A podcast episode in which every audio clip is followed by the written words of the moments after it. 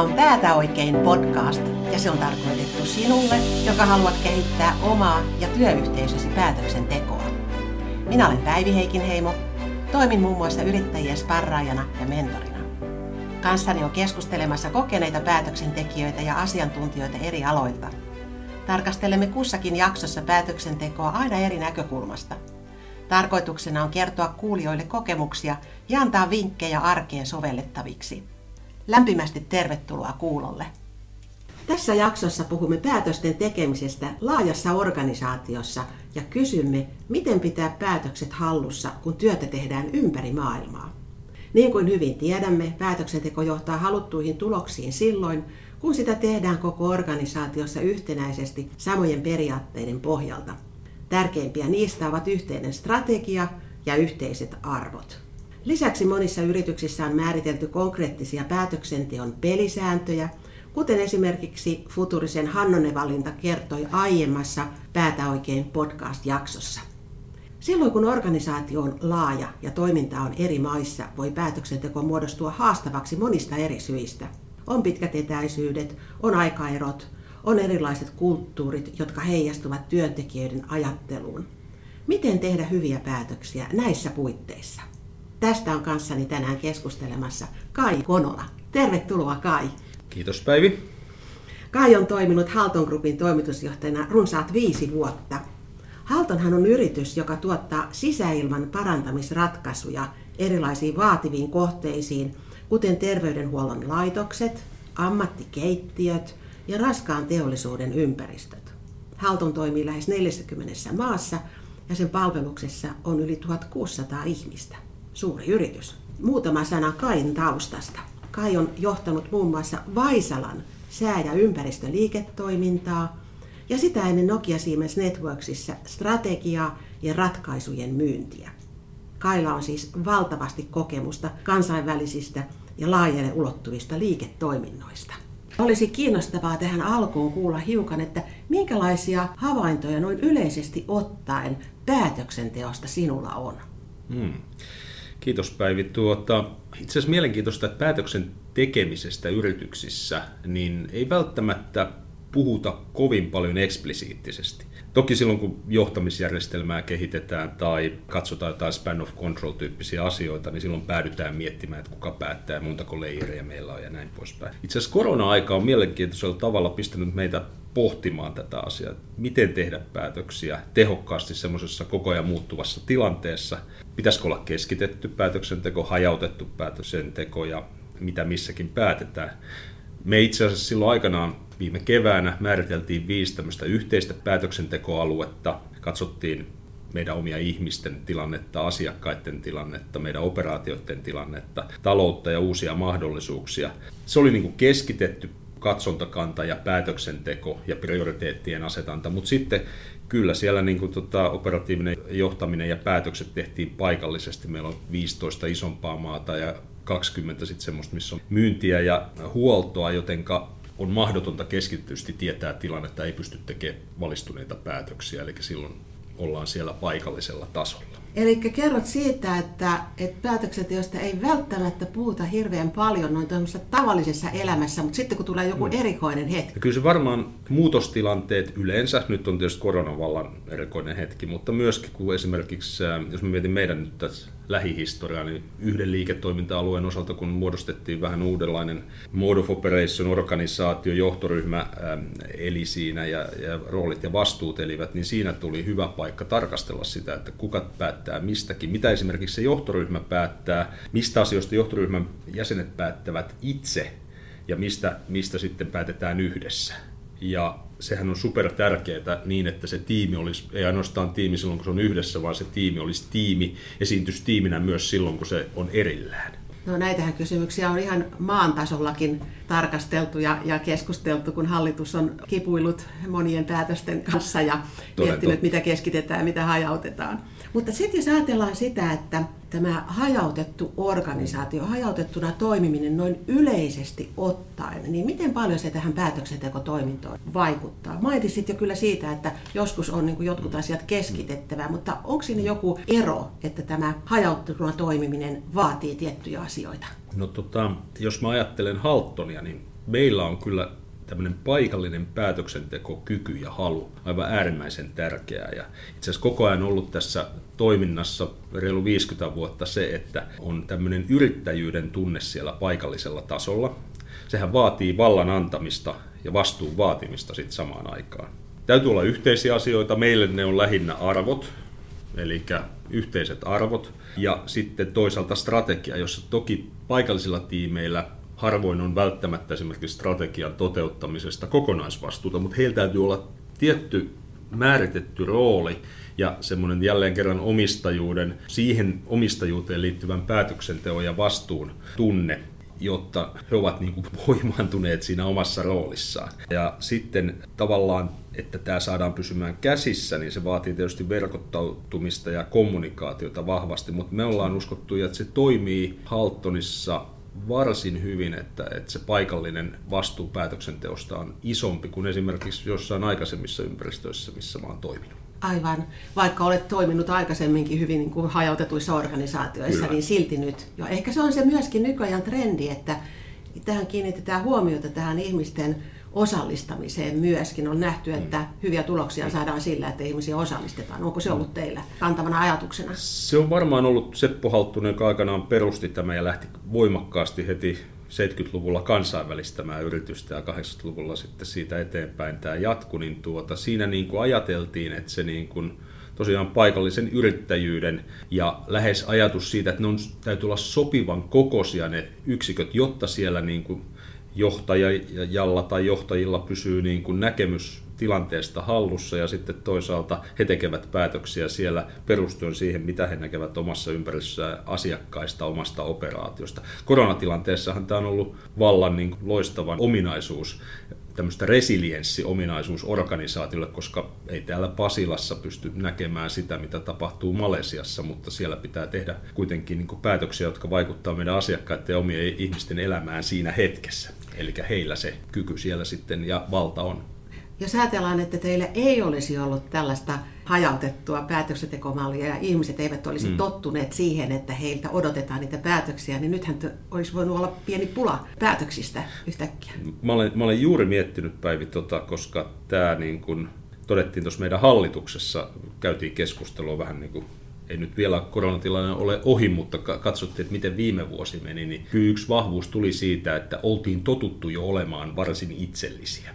Jossain kohtaa itsellisyys ja päätöksenteko paikallisesti voi johtaa hajaannukseen. Toki se meilläkin jossain asioissa varmaan johtaa, mutta monessa asiassa se on älyttömän hyvä. Se on nimenomaan sen hengen kannalta hyvä. Ja sitten tämmöisessä kriisitilanteessa niin se mahdollistaa todella paljon ketterämmän toiminnan kuin se, että yritettäisiin, niin kuin sanottu, Pasilasta johtaa vaikka sitten niin tuota Malesiaan tai Brasiliaan niin kuin tekemisiä siinä päivässä. Mainitsit tuossa aikaisemmin, että strategia ja arvot on niitä päätöksen pohjia, niin tämähän tietysti edellyttää tämä hajautettuna toimiminen, että strategiasta tiedotetaan hyvin selkeästi kaikille, jotta se pystytään sisäistämään ja juuri se, että mikä on tämänhetkinen strategia eikä joku vanha strategia. Niin olette varmasti kiinnittänyt erityistä huomiota tähän viestittämiseen. Joo, toi on ihan totta, että jotta voi olla toiminnallinen, täytyy ymmärtää suunta. Ja, ja meillä se ehkä se tapa, millä ne paikalliset tiimit kytkeytyy siihen, on vahvasti se, että heille pyritään saamaan selkeä rooli siinä strategian toteutuksessa. Sehän ei sitten taas meidän konsernin kannalta tarkoita, että kaikki ovat toteuttamassa kaikkia. Ja itse asiassa semmoinen niin kuin vanhana, joskus aikanaan strategiajohtajankin duunia tehneenä tuolla Nokia Networksissa, niin se että ajatus, että kaikkien pitäisi ymmärtää kaikki tai että kaikkien pitäisi tehdä kaikkea, niin ehkä niin, että mä, nyt mä ajattelen, että ihan hyvä, jos niin kuin isosta suunnasta ja meidän missiosta meidän tiimit ymmärtää kaikkialla sen pääidean. Mutta sitten sen jälkeen on tärkeää, että he ymmärtävät, että tässä suunnassa meidän rooli on tämä, ja tämä on se, mitä me tehdään arjessa sitten niin kuin asian edistämiseksi. Ja itse asiassa semmoinen niin kuin kommunikaatiokytkentä tulee ehkä helpommin, koska se on konkreettisempi ihmisille. He pääsee tekemään päätöksiä, jotka liittyy sitten sen suunnan toteuttamiseen. Sen osan, jos mä katson mun näkökulmasta, vaan pienen osan, mutta tärkeän osan kokonaisuudessa. Ja heillä on niin kuin identiteetti ja omistajuus siihen asiaan. Sä sanotat hirveän hyvin sen ajatuksen, mitä itsekin on, on tiedostanut ja mitä paljon puhun erilaisissa koulutuksissa. On erilaisia päätöksiä ja niille eri tekijöitä. Eli että päätökset ei ole sellainen iso homogeeninen massa, mm. vaan että siellä on hyvinkin erilaisia päätöksiä. Ne edellyttävät erilaista prosessia ja niitä voidaan tehdä eri puolilla ja niitä voi tehdä mm. eri ihmiset tai pitääkin tehdä mm. eri ihmiset. Mm. Jokainenhan on sitten loppujen lopuksi päätöksentekijä myöskin siinä omassa työssään. Toi oli hirveän hyvin sanotettu mun mielestä toi sun kuvaus niin kuin siitä tilanteesta. No miten sitten tämmöinen asia esimerkiksi kun tiedolla johtaminen, niin onko se kuinka paljon teillä esillä tai korostuuko se näissä mm. päätöksentekotavoissa? Joo, täytyy sanoa, että tämä on asia, minkä kanssa mä varmaan kipuilen itse hieman, koska tuota, tietysti nähnyt vähän erilaisia yritysympäristöjä. Ja mä sanoisin, että meillä ehkä tehdään useammin tämmöisen osittaisen datan ja intuition pohjalta kuin tämmöisen syvällisemmän data-analyysin perusteella. Että meillä tämmöinen niin kuin paralysis by analysis ei ole välttämättä siinä mielessä niin tuota, se isoin uhka. Eli kun mä katson täältä niin kuin konsernin näkökulmasta, niin se, se perusajatus on se, että ne paikallisilla johtajilla, tiimeillä on riittävä data paikallisesta tilanteesta ja sitten heillä on se touch, se intuitio siihen päätöksentekoon. Ja siinä mielessä niin tuota, me ollaan ehkä monistakin syistä, ehkä tämä perusajatus siitä paikallisuudesta johtaa siitä, että mulla esimerkiksi ei ole dataa tehdä niitä päätöksiä. Me ei ole rakennettu johtamisjärjestelmä eikä meidän backend-järjestelmät ole sellaisia, että ne pystyy tuottamaan päivän tasasta dataa monista asioista. Silloin täytyy luottaa siihen, että paikallisesti pystytään tekemään oikeita päätöksiä ja sitten tosiaan niin takaisin sinne arvoihin ja strategiaan, että sitten niillä niin ohjastellaan, voisiko sanoa, en mä tiedä, onko tämä nyt sitten hevoslaumaa tai karjalaumaa tai mikä se nyt on sillä tavalla oikeisiin suuntiin. Mutta että se ajatus on siitä, että tämä oikeus paikalliseen päätöksentekoon auttaa sitoutumiseen hurjan paljon.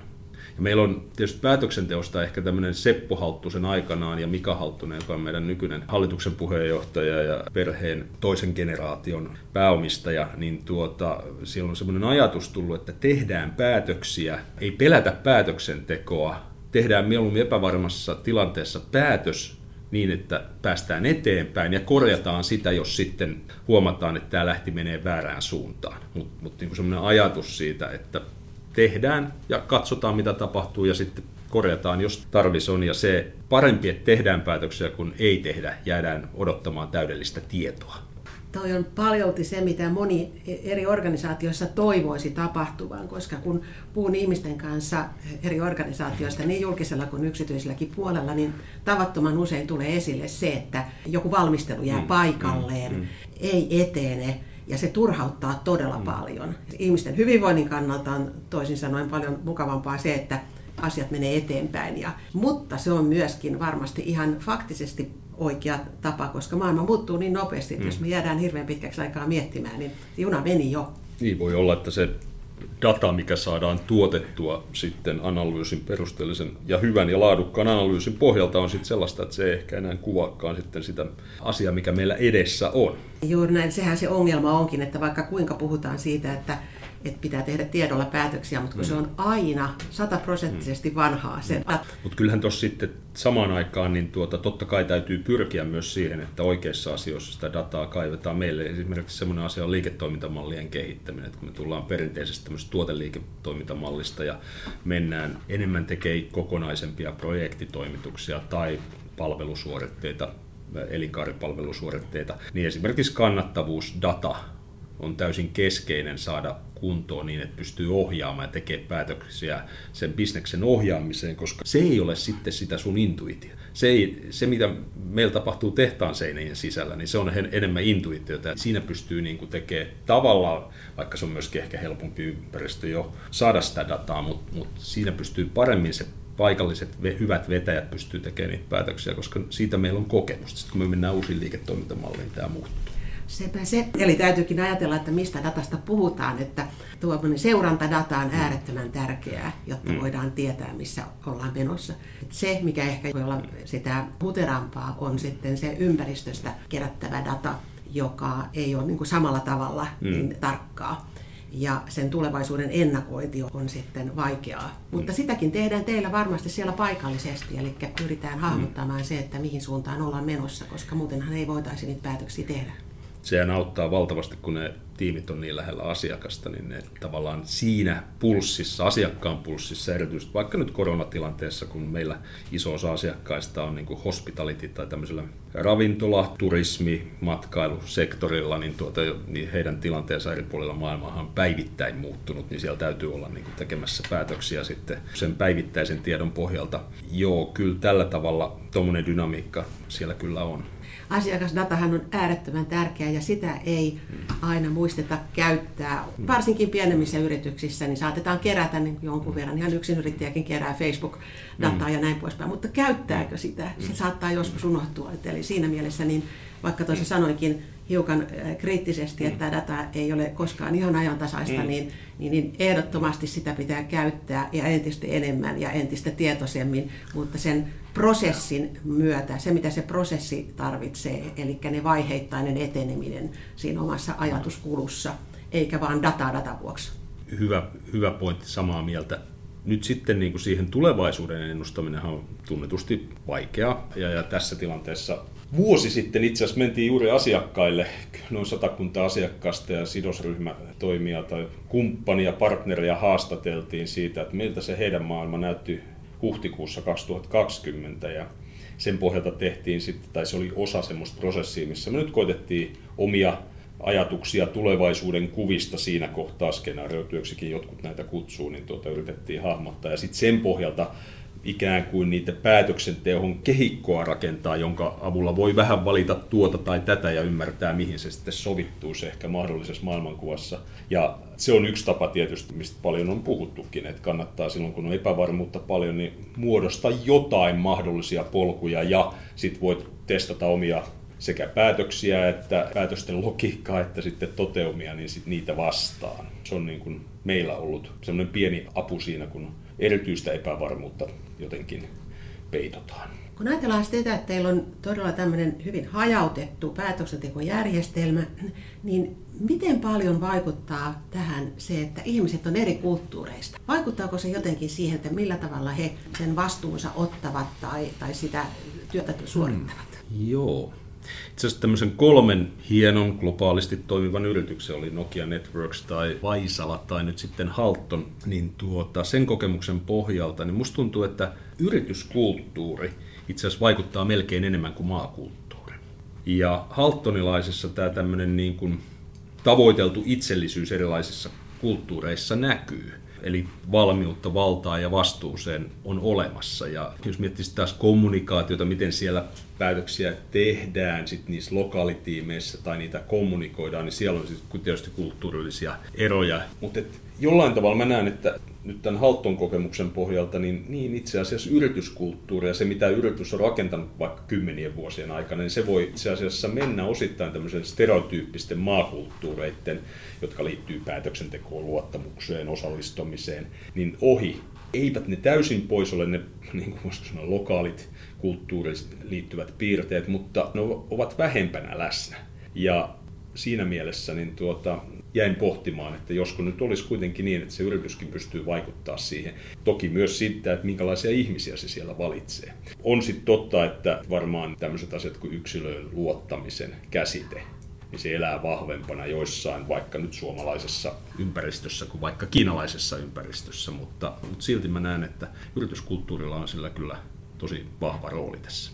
Olen kyllä aika lailla samaa mieltä siitä, kun muistelen niitä Nokia-aikoja ja sitä Nokia Way-kulttuuria. Ja kun itsekin sai olla tuolla esimerkiksi Aasian maissa ja nähdä, että minkä vaikutuksen se teki ihmisiin ja kuinka he elivät sen mukaan, niin ei voi olla muuta kuin samaa mieltä tuosta kommentistasi. Joo, että kyllä siinä, siinä varmasti kannattaa olla vahva sen oman näkemyksensä kanssa, kun lähtee laajenemaan ja menee maailmalle ja pyrkii rakentamaan sitä, että tämmöisiä me ollaan, tälleen me tehdään asioita ja ymmärtää, että siellä tulee erilaisia, niin koska sanoa, paikallisolemuksia vastaan, mutta ei sitä kannata luopua, koska onhan se ihan älyttömän iso asia, että semmoinen jotenkin yrityksen niin kuin D N A:ssa oleva juttu olisi suht samanhenkinen eri puolella. Otetaan tähän loppuun hei, meidän keskusteluun vielä mukaan muutama ajatus, muutama vinkki sinulta henkilöille, jotka toimivat tämmöisessä hajautetummassa organisaatiossa. Mihin kannattaa kiinnittää erityisesti huomiota? Hmm, melkoisen haasteen heität. No ainakin ensimmäisenä, anna selkeää vastuuta. ja valtaa paikallisille tiimeille, niin silloin saat omistajuutta. Paikallinen selkeä rooli on tosi tärkeä. Ja sitten tämä vaatii kyllä sen, ja on erittäin tärkeää löytää oikean tyyppiset vetäjät niihin paikallisiin tiimeihin tai yksiköihin, niin että he omalla esimerkillään pystyvät toistamaan sitä tavallaan ideaalia, mitä me ollaan hakemassa. Esimerkiksi meidän tapauksessa se, että heillä on valtavastuu ja he pyrkivät johtamaan sitä yksikköä niin, että he toimivat näin, mutta myöskin he omia ihmisiänsä vastuuttavat sillä tavalla. Että se paikallisen henkilön löytäminen on semmoinen tuon toimintamallin oleellinen edellytys onnistumista. Kynnyskysymys. Kyllä. Ja sitten tietysti tämä sun aiheeskin, niin tuota kaiken kaikkiaan sai pohtimaan, että kannattaa varmaan aina silloin tällöin miettiä, että miten meillä asiat päätöksenteon suhteen on. Mikä on tahtotila, mikä on todellisuus. Itse asiassa erinomaisen hyvä harjoitus vaikka johtoryhmälle. Just näin. Kiitos. Hyvä pointti. Ja tästä onkin ajatuksen aihetta monelle muillekin kuin vain hajattuna toimiville. Et uskon, että jokainen voi hyötyä näistä sun näkökulmista ja kokemuksista. Kiitos oikein paljon, että olit mukana. Kiitos kovasti. Kiitos kun kuuntelit Päätä oikein podcastia. Toivottavasti viihdyit mukana. Kaikki podcast-jaksot ja niihin liittyvät sisältölinkit löydät päätä oikein piste fi-sivustolta. Seuraavassa jaksossa keskustellaan uudesta päätöksenteon näkökulmasta uuden keskustelukumppanin kanssa. Mukavaa päivän jatkoa. Hei!